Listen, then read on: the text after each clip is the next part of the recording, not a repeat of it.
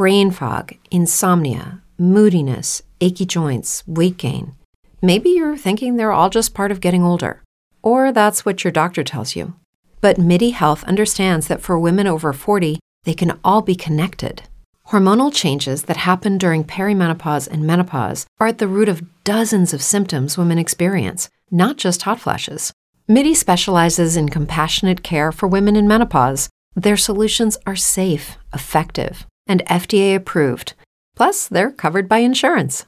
A convenient telehealth visit with a MIDI clinician can be your first step to getting personalized care. They'll tailor a treatment plan for your symptoms and health history so you can get back to feeling great. 91% of MIDI patients get relief from symptoms within just two months.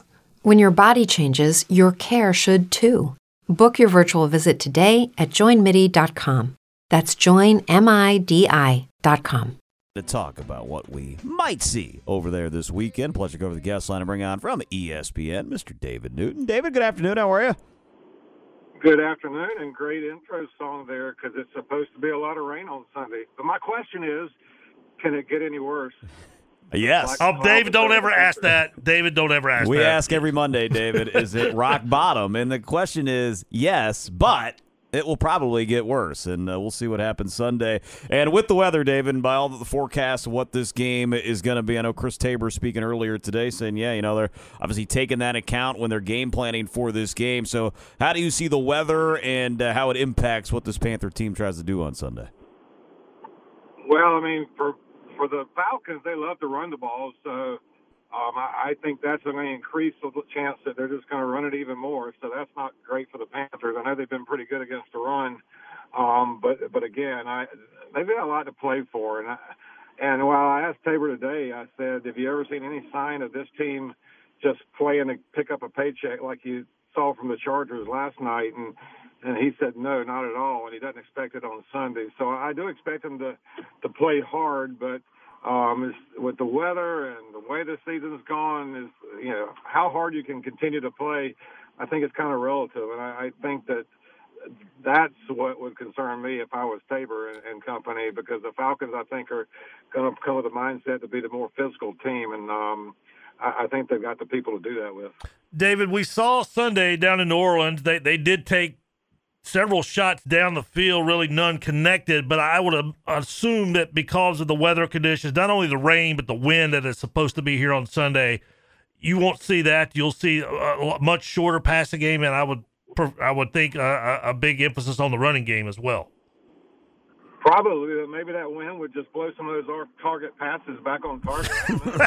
But yeah, it just yeah, that was the that was the thing that really alarmed me more than anything on uh, Sunday in New Orleans was the fact that Bryce was seemed to be more off target than I've seen him at any point this year, and I and I actually wrote that I think he did hit rock bottom last week because that his completion percentage was the worst I think in the NFL all this season, and and to going back to last year when the Panthers played uh, New Orleans with Sam Darnold at quarterback. I mean, it was it was it was bad, and you know he had he, owned up that some of that was his fault, and that was good a good sign to see. But yeah, I mean, I the weather if it's going to be what they say it's going to be, it won't be conducive to a passing game at all. So I think you'll see both sides try to run the ball. The Panthers have been really successful. Had had what 204 yards last week with Chuba Hubbard and Miles Sanders really contributing well. So um, I think they've figured out that that offensive line, that's what they're built to do, and they need to do that the rest of the season to, to give Bryce Young the best chance to survive. David, how much do you think, if at all, has Chris Tabor been involved in, in the play calling so far? Absolutely none. I don't think he uh, wants any part of that. Um, he's he's given that to his offensive coaches to come up with a game plan. Um, he's made it clear when you ask him questions about certain plays and certain calls that you know that that was on the offensive staff, and so um, I think he's kind of given people the the control or the power to do it what they want to do there and, and letting them do that and kind of run the show. So I don't think he's really making any of the defensive calls as well. I think he's just kind of overseeing the whole operation right now. David Newton, ESPN, here in the afternoon rush. David, you mentioned for Bryce, rock bottom. I'm guessing there's still no way we'd ever see Andy Dalton down the stretch. And just in your eyes, say this year they said, you know what, Bryce, you're going to sit back and you're going to watch Andy this season, how much different do you think it would be for the Panthers? I mean, at this point, you might as well let Bryce learn what he can learn out there and, and get comfortable as he can with players you know are going to be around. I think that's why you're seeing him target Mingo a lot because Mingo's a guy they know is going to be around next year. That's why you see Terrace Marshall's been inactive for three or so weeks in a row because he probably won't be there next year. Um, so I, I, the only way that we see Andy Dalton is if, and knock on wood, not wishing anything, but if Bryce Young gets hurt, and, and um, you know he's he's actually done really well in surviving that that one tackle he had on a scramble last week where he came down on his head if you saw the way his neck bent and all, that was a little worrisome, but he bounced right back from that. So um, I, I think it kind of is what it is. They're going to go through the rest of the season and let him do what he can do and um, try to build some confidence for next year and, and not lose any more than he's already lost. David, uh, it would appear Hayden Hurst is heading to IR. Uh, I guess the, the concern would be uh, uh, just about his you know his health going forward. Uh, d- do you feel like we we'll see him back on the field next year, or is this something that in the offseason, you know, you could see a decision made by him about his future? No, I was told this is totally precautionary, that he's already missed four games. There's really no need for him to come back with all that's going on right now. They just want him to get healthy and um, you know, with concussions, the longer you stay out, the the more your brain can heal. So, um, you know, he assured me when I texted with him uh, last week that this was not career threatening, and I've been told that nothing's really has changed. He hasn't had a setback. That this is just a decision at this point with the way things are going. There's just really no reason to bring him back and risk anything the rest of this year. Give him full time to to heal everything, and I, I think that makes total sense. Talking with David Newton, ESPN. But David, that tight end room, I mean, like it's been bad for a while. Uh, Hayden Hurst, I didn't love the signing when it originally happened. I know people get excited for one catch Tommy, but how, how do you view the, this tight end group, and does it need an overhaul next year?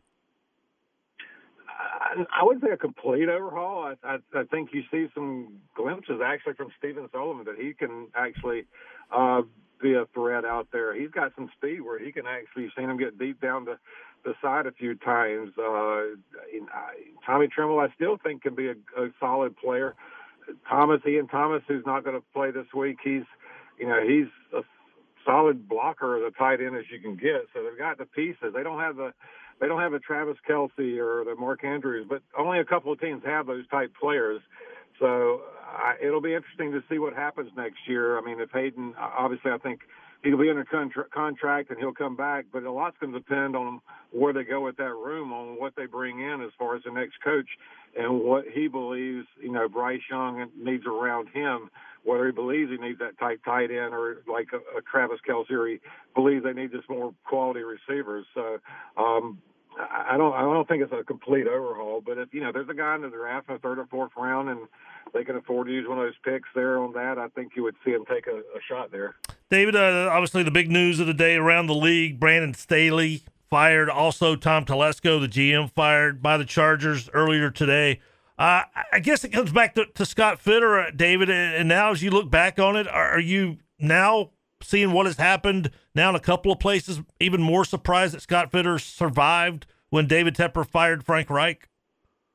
No, I mean I just don't think it makes it really makes any difference one way or the other. If you fire him now or you fire him after the season, if that is your plan, um, you know I, the Panthers haven't really been blown out and or embarrassed to the point that you saw the Chargers last night, and I think that was what kind of sent it all over the edge. I mean, Staley was already on thin ice anyway, and and to have that kind of a game and have players actually quit on you, it looks like they were again just collecting a paycheck out there.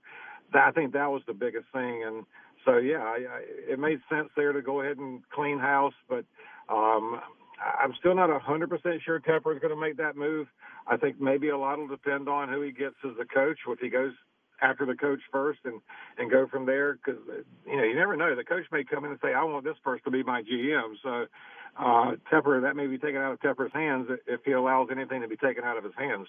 David Newton, ESPN here on the afternoon rush. David, you wrote about it uh, earlier this week. Something we've been talking the, the last couple weeks uh, here and there, and that's this team compared to 2001, the one-win team for the Carolina Panthers. Now I look, you know, 01, you had Kris Jenkins, Steve Smith, uh, Dan Morgan, rookie class from that season. I thought a lot more things to be excited about, despite uh, the coaching change they'd go through. For you, how, how does this season compare to 2001? I mean, first of all, you mentioned some key pieces they had, but at that point, nobody knew who Steve Smith was going to be. I don't think he caught more than ten or twelve passes that year. Um, he was he was at that point where he was complaining about why he's not being used as a wide receiver more. Uh, he was basically a return specialist. And Kris Jenkins obviously was a good player. They got to add you know Julius Peppers the next year. That made a big difference. And that defense had a lot of good pieces to it. Uh, Mike Minter, who I talked to, and a few others. Uh, they, they they had some good solid pieces, but there's some solid pieces. I mean, you got Derrick Brown, who I think is having a Pro Bowl, an All Pro type year right now, and, and Brian Burns. You got those two pieces with the secondary. You're going to have most everybody back there. I think you've got the foundational defense to be as good as that unit was in 2002 uh, for the Panthers. So um, again, I, I think that the questions are all on the offensive side, but beyond that, and what I found interesting were the people I was talking to from the 2001 season was the concerns they they they believe that Jerry Richardson, their owner, and um, even Marty Hurney, the general manager, the top, the management part of the team was solid there. So they had some faith that things would get turned around. But, you know, watching from them for the outside looking in and maybe talking to some players from within, they they don't feel that confident in, in what's happening with Tepper and and maybe even Scott Fitterer for that point. And you've seen so much change here over the last five years. I mean, how can you have that confidence that things are going to get better? So um, Jerry Richardson always had that belief in his, from his players, um, and, and, I, and I haven't gathered that that's completely the case here. And I think that's where I see the biggest difference is. I mean, you, you still got a rookie quarterback. If, if Bryce Young can get things turned around under a rookie salary, that can you know give you freedom to do a lot of things with your lineup and the rest of your roster uh, moving forward. So there you can help him and the rest of the offense. So I, from that standpoint, there's a lot of positives that could go from what they could do with this group. So um, again, it's it's not apples to apples, or it's it's it's, it's tough to compare. Some might say the 2010 team was was even worse when they went two and went 14. Um, but again, I, I do think there's some pieces here in this year if they can get the right staff and the owner can leave things alone and let them do their job that, that can get things turned around. But I just don't think it's going to be short term. David, let me ask you about two pieces you mentioned on the defense. Derrick Brown, as you said, having a really, really good year, and, and Brian Burns. And when it comes to contracts, we know Burns, who knows what's going to happen, probably gets tagged or whatever. Derrick Brown's going to want to get paid here at some point again. If you had to put an emphasis on one of those two, would you put more on Derrick Brown to, after what we've seen from him this this past this during this season? Well, that's a tough call, honestly. Uh, I think they're both going to be special players. Um, I mean, ideally, you try to keep both of them, and, and again, they can for next year because they've got one tied up with the fifth year option. The other can put the tag on him, but um, you know, I it's hard to find an elite pass rusher. It's hard to find an elite defensive tackle. So it, it's I mean, that's that's really a tough call. I mean, those are those are two players playing at premium positions, and they're going to have to fill those spots with premium type players to be, uh, you know, a top top of level team. So I, again, I think you got to find a way to keep both of them on the roster long term because if you don't, um, then you're kind of really really starting over. David Newton, ESPN. David, we always appreciate the time. Thank you very much. I appreciate. We'll see you at the. Uh, swamp out there on. Mark will give my best. Yeah, I'll see you out there. Don't don't count on Bobby there, Dave. There's other things going on that day. Uh, David Newton, ESPN. Always appreciate him hopping on with us here on a Friday. We'll take a time out. We'll wrap things up next. My interesting dinner night. I will tell you about here. 7:30 the game.